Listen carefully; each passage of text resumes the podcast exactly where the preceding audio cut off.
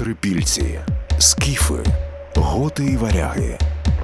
Всі вони звідкись прийшли сюди, і всі вони потім зникли. Чи може стали частинкою нас із вами? Говоримо про великі міграції, племена та народи на території України і про те, який слід вони лишили по собі. Слухайте у подкасті локальної історії Туди-сюди. Партнери проекту Спілка археологів України, Могилянська школа журналістики. Вітаю всіх, хто нас слухає. Це подкаст локальної історії Туди-сюди. Він створений у співпраці зі спілкою археологів України та Могилянською школою журналістики. Разом із нашими гостями, археологами, ми говоримо про те, хто населяв нашу землю в минулі епохи, звідки ці люди прийшли, куди поділися і що залишили по собі, та як вплинули на нас із вами. Гуни повстали проти аланів, алани проти готів, готи проти тайфалів і сарматів. І це лише початок. Всюди голод, чума серед тварин і людей. Ми стоїмо перед кінцем світу, писав християнський богослов та проповідник Амвросій Медіоланський. І сьогодні будемо ми говорити про гунів та про кінець світу, як близько вони його своїми діяннями наблизили. Я радий представити нашого сьогоднішнього гостя. Це Олексій Вікторович Комар, кандидат історичних наук, старший науковий співробітник відділу давньоруської і середньовічної археології Інституту археології Національної академії наук України. Пане Олексію, вітаю вас. Вітання. Дякую, що знайшли до нас час. Отже, Європа знала навали кочових племен до гунів, і були такі навали після гунів. А чому саме гунська оця навала викликала такий страх, ну і переполох у тогочасній Європі? Розкажіть, будь ласка. Ну, справа в тому, що Європа подібного не бачила. До гунів е, європейці переважно мали справу з кочовиками зовсім іншого антропологічного типу. Це були переважно іраномовні племена скіфів, е, сарматів, аланів.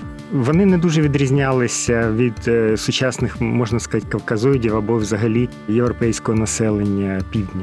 Відповідно, не було такого ефекту, як з'явилися абсолютно якісь нові незрозумілі люди, і е, самим зовнішнім виглядом гуни лякали. Тобто, в описах багатьох і римських і грецьких істориків того часу, перше на що звертається увагу саме на незвичний зовнішній вигляд гунів, тобто це люди трошки іншої раси. Археологи насправді із тих поховань численних, які знайшли на території України, Росії, і з них можна було з'ясувати антропологічний тип, заперечують, що це були чисті монголоїди. Це було таке населення, як би ми сказали, середньої Азії, тобто воно було мішано європеоїдо монголоїдного типу. Але для європейців для страху вже вистачало. По-друге, сармати, які передували гунам, вони насправді не влаштовували таких глибоких рейдів в Європу і не спричиняли таке величезне переселення.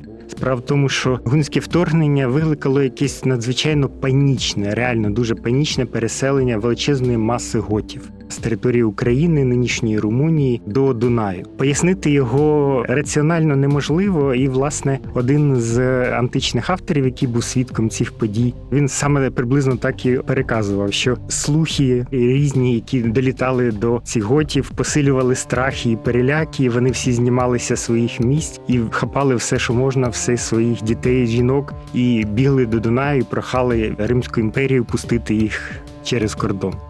Далі була ціла, що називається ланка подій, просто ланцюг один за одним, один за одним, які привели до ось того жахливого переляку Європи перед гуннами. Але насправді спричинили їх оці переселені готи, тому що після того як е, вони скупчилися в великій масі за Дунаєм, у них почався відповідно голод. Їх поселили на територію, де потрібно було ще, вибачте, виростити щось і тому подібне. У готів через цю величезну масу населення, яка знялась своєї землі землі, не було з собою майже запасів, і відповідно через деякий час сталося повстання. Готи розбили війська Східної Римської імперії і ринулись всередину цього європейського простору. Разом з ними були частина Алан, які знову ж таки були союзниками готів, які були власне тими самими старими кочовиками раномовними, нормально європейського вигляду, але вони теж пішли з готами, вони теж пішли з гіпідами. І оця вся маса просто-напросто, як то кажуть, перелякала всю Європу. І звичайно здавалося, що ті люди, які змогли оцю масу варварів витиснути з їхньої території, це, мабуть, якісь не люди. Це, мабуть, якісь абсолютно міфічні істоти. І тут слід згадати, що готи вже були християнами на той момент, частина принаймні, вони сповідували аріанство. І відповідно Східна Римська імперія, Західна Римська імперія теж частково були християнськими. Тобто там залишалися на окраїнах різні, що називається, локальні народи, які не дуже ставали ще християнами, але державною релігією на той момент вже було християнство. А християнство відповідно готувало всіх до чого? До кінця світу. І в Біблії, зокрема, є такі описи, що перед апокаліпсисом буде нашестя північних страшних народів Гог і Магог, якісь біблійні народи Рош там тому подібне. Ця маса ринеться з півночі, і відповідно всіх зімне. Гуни саме нагадували от цим першим християнам, які ще називається тільки починали готувати себе до кінця світу. А таке буде з періодичністю чи не кожні 100 років. Потім Європа буде готуватися. Ну ось наступні, ось знов кінець світу, ось знов кінець світу. Це був перший цей от етап, коли вони подумали: оце, мабуть, воно. Бачите, християнська релігія правильно каже: чекайте кінця світу, всім буде кінець. З вашої розповіді виникає така от асоціація з ефектом доміно. Тобто одні якісь люди, якісь племена приходять на місце інших, витісняють їх, і так далі. Це все падає і руйнується. Давайте, щоб дати якісь координати тим нашим слухачам, які можливо забули чи не знали, які роки ми зараз говоримо, чи які століття, коли це було. Ну, власне, гунська історія дуже коротка, як по міркам кочових утворень Європи і Євразії. Це буквально впало в століття в кінець 4-го, середину 5-го століття. Подія з витісненням готів сталася близько 375 року нашої ери.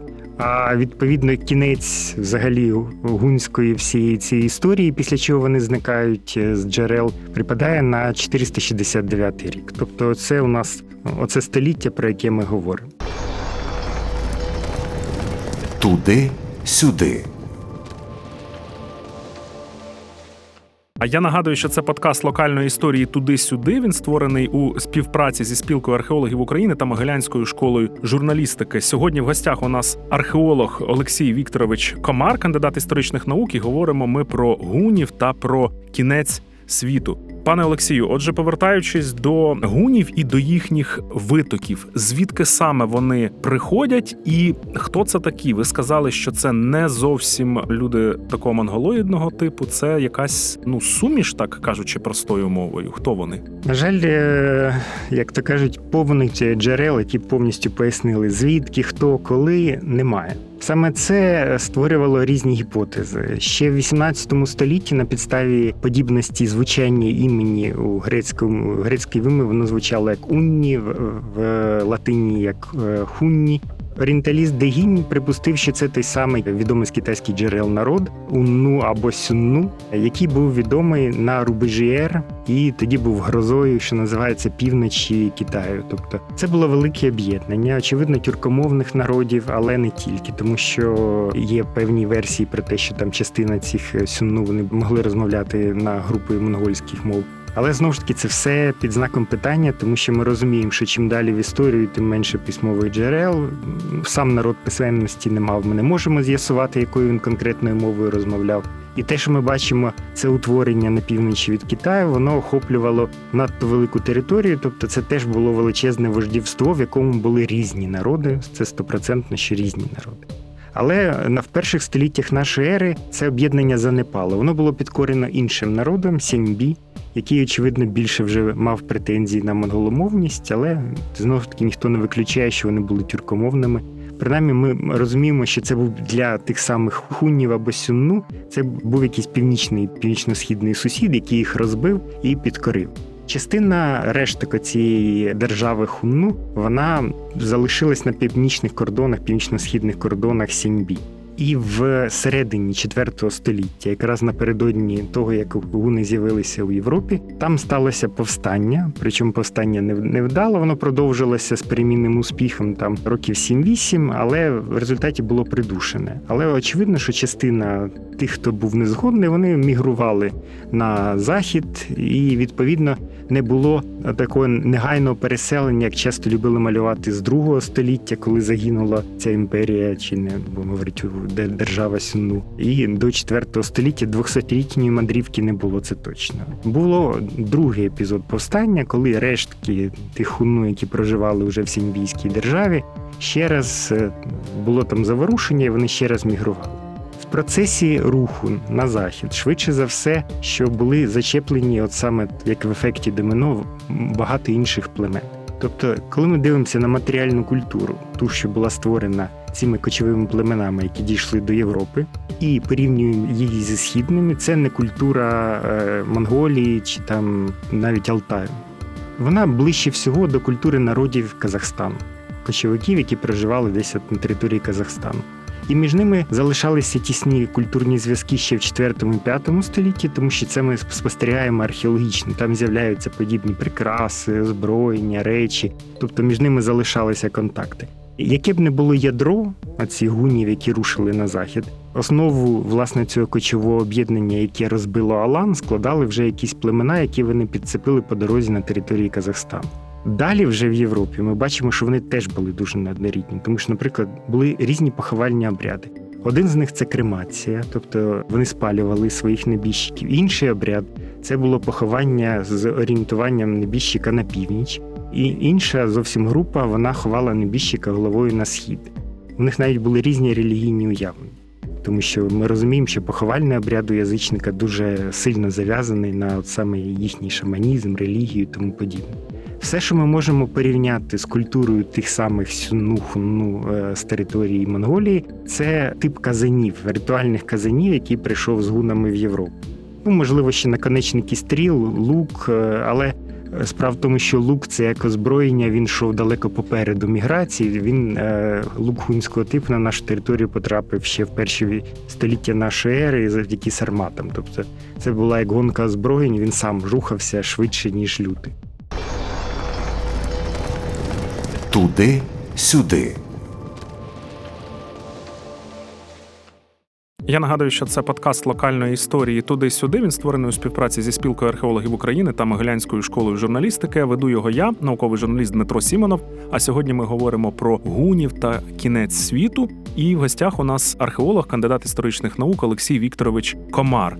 Пане Олексію, чи можна сказати, що гуни це були люди війни? А якщо так або ні, то що принципово нового, важливого, особливого вони внесли от в це мистецтво війни? Чи була в них якась візитівка в цьому плані? Ну, перш за все, так гуни, ті, принаймні, вся їхня історія на території Європи це суцільні війни, тобто проміжки, в яких би гуни з кимось не воювали, вони короткі. І дистанція походів, які вони здійснювали, тобто гуни дійшли від Панонії до нинішньої території Франції, півночі Італії. Аналогічно, поки вони проживали ще більше тут на території північного причорномор'я, вони зробили похід через Закавказя у Персію. Тобто дистанція їх не зупиняла, вони могли е, рушити своїми походами на дуже велику відстань. Тобто, перше за все, це була мобілізація. Ми розуміємо, що звичайний кочовик, який давно проживає на цій території, ну це скотар зі своєю худобою. Ця худоба йому дорожча, ніж е, сходити там пограбувати проти сусідів це дуже великий стереотип, який сформований був вже нашою історіографією через пізні татарські напади, коли ми розуміємо, що в 16-17 столітті був.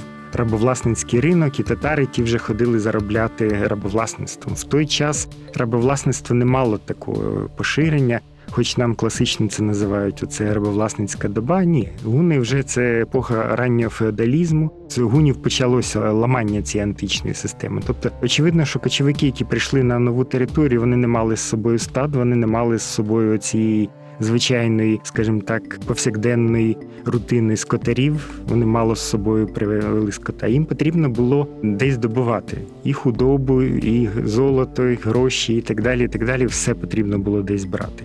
І це спонукало до цієї дуже активної агресивної політики. Атакуємо, обкладуємо візантійців даниною.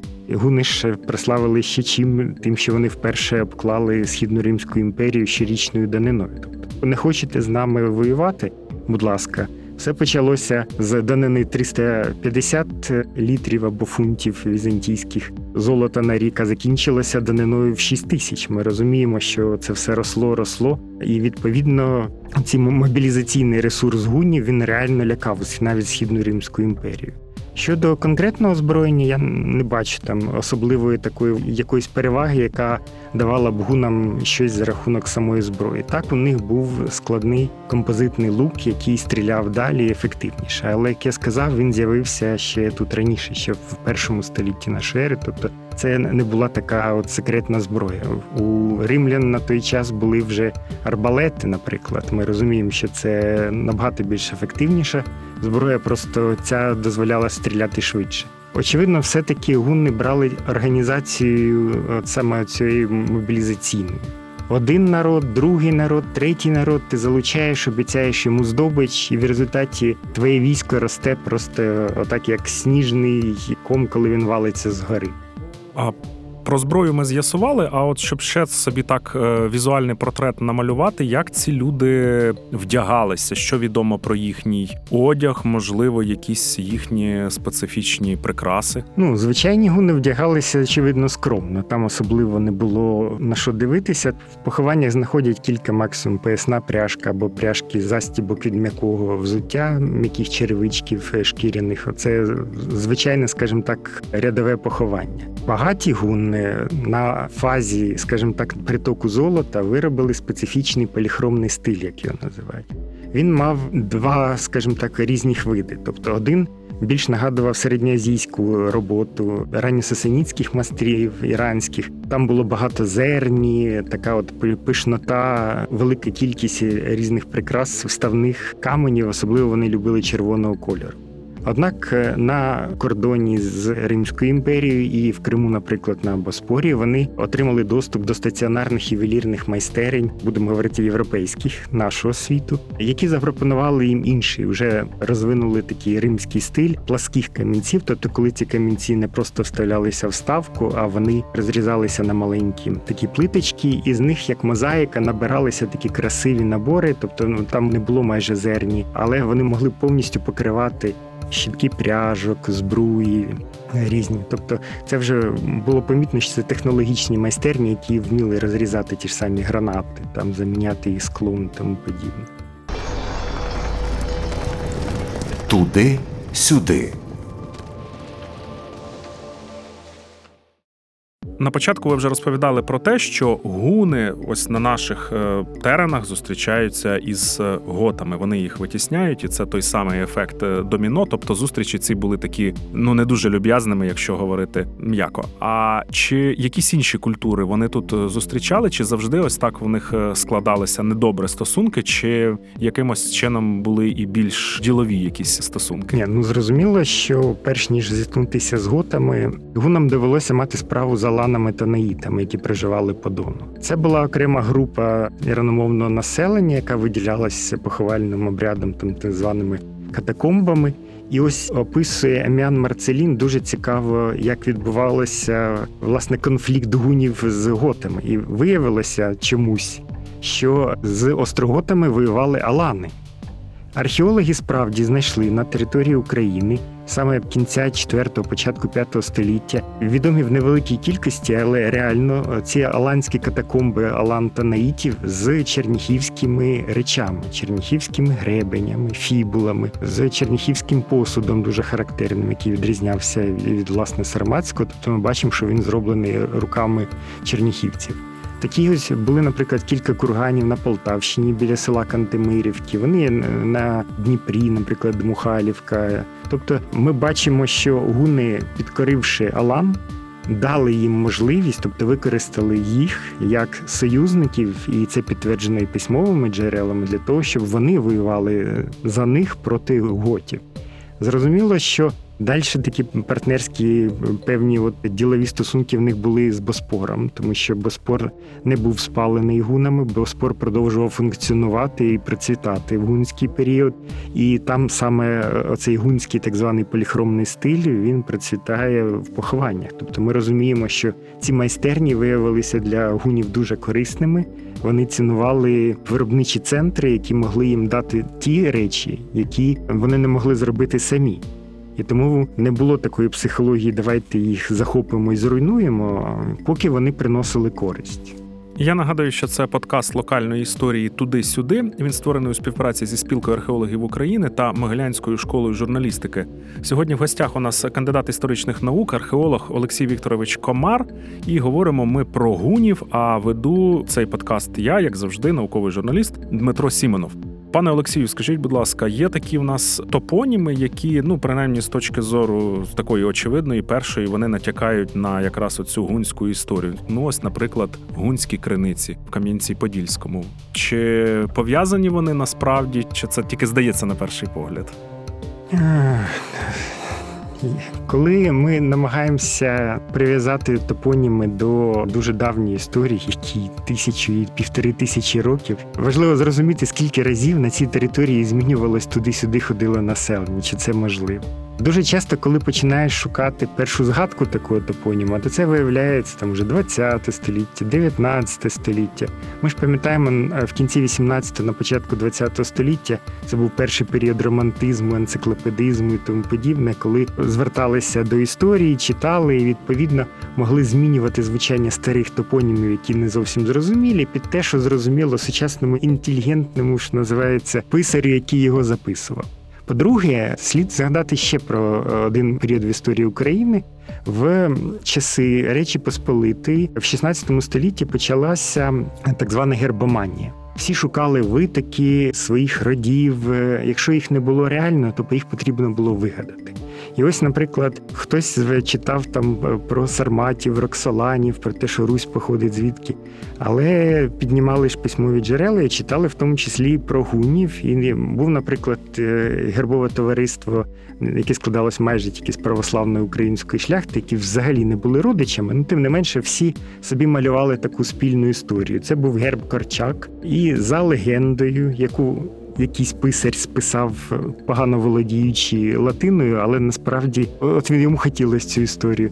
Що прародителем всієї цієї шляхти був якийсь полководець тіли, який з ним воював в Європі, чи, чи навіть дійшов до Франції, і в нагороду отримав відповідне шляхетство. І таким чином, навіть я ж кажу, українські шляхетські ради завдяки цьому писарю самоучці, який намагався читати ці старі джерела і вигадувати легенди, приписували себе навіть родичами гунів.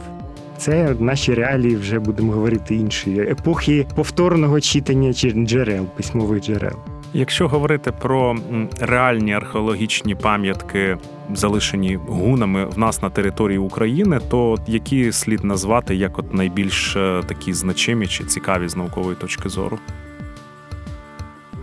Ну, по-перше, це одне з найраніше досліджених поховань, які Дмитро Самоквасов розкопав е, на території Запорізької області. Це могильник Новогригорівка. Там були кремаційні поховання під кам'яними викладками з такою культурою виразно панонською, карпатською. Тобто це ті гуни, які коли їх витіснили після битви при Недао, повернулися сюди назад, і відповідно залишились на деякий час жити на цій території. Ми бачимо, що вони залишили культуру виразно таку принесену вже з Угорщини. Іншої такої пам'ятки, де було б от скупчення могил, ми не бачимо. Тобто для гунів характерно і для населення гунського часу кочового цього періоду характерне розсіяння дуже велике. Велика дистанція між цими похованнями. Тобто одне поховання впускне в курган, інше взагалі без кургана, його випадково знайшли. Дуже велика кількість, е, процент, не кількість, власне, а от процент е, гунських поховань, які відомі археологам, на жаль, була знайдена випадково селянами в дореволюційний період, під час якогось орання, копання, ще щось. Тому е, вигребли речі, майже поховального обряду невідомо те, що віднесли, називається пану, і далі потрапило в Ермітаж чи в Москву, таким чином збереглося. І ця традиція, на жаль, вона і в 20 столітті продовжилась, тобто значна частина поховань знайдена чисто випадково. Зараз я дивився за цим нелегальним металодетекторським так званим ринком. Вони навіть не розуміють іноді, що знаходять ніякі не скарби, а гунські поховання, знову виколупують, все це зникає на чорному ринку без ніякої інформації для вчених. Чином дістаються тільки рідкісні поховання, які здійснені саме в курганах. Поховання, наприклад, кубейське пощастило археологам розкопано повністю і відповідно з усім обрядом. Там бачимо, що було, наприклад, підбійне поховання, не просто яма, а з характерним таким підбоєм в стінку. Що там лежав кістяк е, шкура коня, від нікого залишилося череп там, і вони залишали ноги. В пізніший час є описи, що з такої шкури робили насправді чучело, набивали її травою, тобто це була така імітація цілого коня. От ми не знаємо завдяки тому, що збереженість органіки дуже слабка. Чи, наприклад, набивали вони, робили саме як чучело з цього, коня, чи власне клали просто таку зняту шкуру ритуал. Туди сюди. Я нагадую, що це подкаст локальної історії туди-сюди. Він створений у співпраці зі спілкою археологів України та Могилянською школою журналістики. Сьогодні ми говоримо про гунів та кінець світу, який вони ледве не спричинили, але як здавалося тодішнім спостерігачам та учасникам цих подій, що це і є кінець світу. І в гостях у нас сьогодні Олексій Вікторович Комар, кандидат історичних наук. Мене звати Дмитро Сімонов, я науковий журналіст і веду цей подкаст. Пане Олексію, скажіть, будь ласка, є така відома битва на каталаунських полях у 451 році. Вона була найбільшою і однією з останніх в історії Західної Римської імперії, перед тим як вона занепала остаточно. Але й досі історики, наскільки мені відомо, наскільки я чув, сперечаються про те, хто ж став переможцем у цій битві, чи війська Західної Римської імперії, які були по один бік, чи гуни. От розкажіть, будь ласка, трішки більше про цю битву і чи дійсно є ось такі складності з інтерпретацією результатів? Ну, здавалося б, очевидно, хтось має перемогти, а хтось має програти. Ні, ну в історії насправді таких битв дуже багато, які викликають питання. Це означає просто-напросто, що переможець битви формально не зміг використати ніяким чином свою перевагу. Тобто втрати були у гунів настільки величезними, що ніякої перемоги не відбулося. Оскільки ця битва була дійсно дуже цікавою, тим, що римлян вів Аецій, а це був е, воєначальник, який свого часу побував заложником у гунів. Вони практикували таку практику, що як гарант миру римляни повинні були давати дітей своїх там відомих сімей або відомих людей, які повинні були у них жити, і відповідно вони виступали тими самими заложниками, щоб гуни були впевнені, що на них не нападуть. Аецій знав гунів добре. Друге, Аецій сам кілька разів воював за допомогою гунів, тобто він використовував свої зв'язки, і в окремих подіях він брав гунські контингенти для того, щоб розбиратися із повстаннями всередині Римської імперії, воювати з тими ж германцями знову ж таки на користь римлян. Тобто, ця людина прекрасно знала військові можливості гунів, вона повністю знала їх тактику і так далі. Тобто Аецій побудував на каталунських полях битву таким чином, щоб повністю пов'язати гунів, і вони нічого не змогли зробити.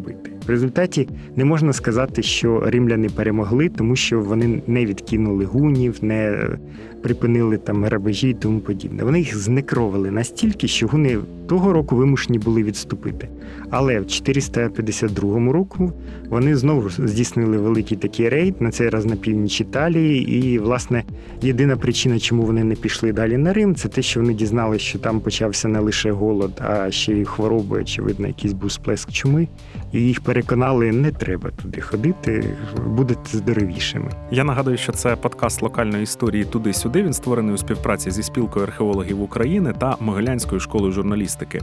Гуни та кінець світу називається сьогоднішній наш випуск. І в гостях у нас археолог, кандидат історичних наук Олексій Вікторович Комар.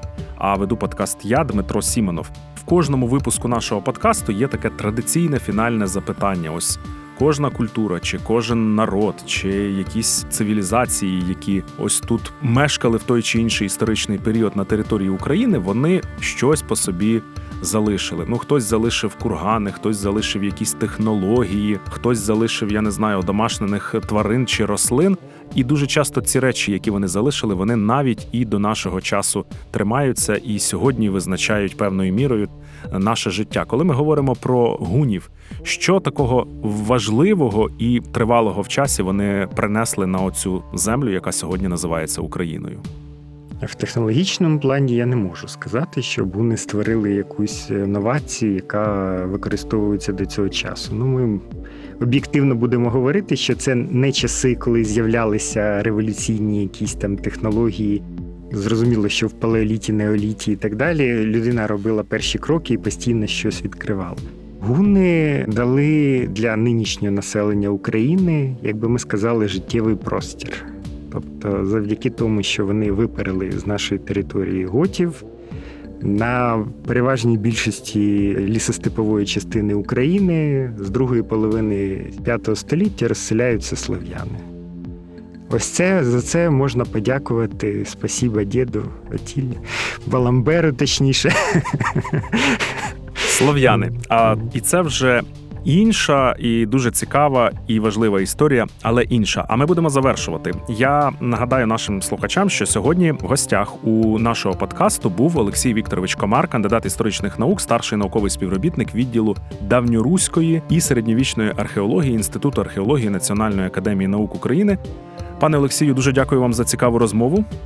Дякую всім слухачам. І я нагадаю, що мене звати Дмитро Сімонов, я науковий журналіст, який веде цей подкаст. А цей подкаст називається Туди-сюди. Він створений у співпраці зі спілкою археологів України та Могилянською школою журналістики. Дякую всім, хто був сьогодні з нами. І ще обов'язково почуємося. На все добре.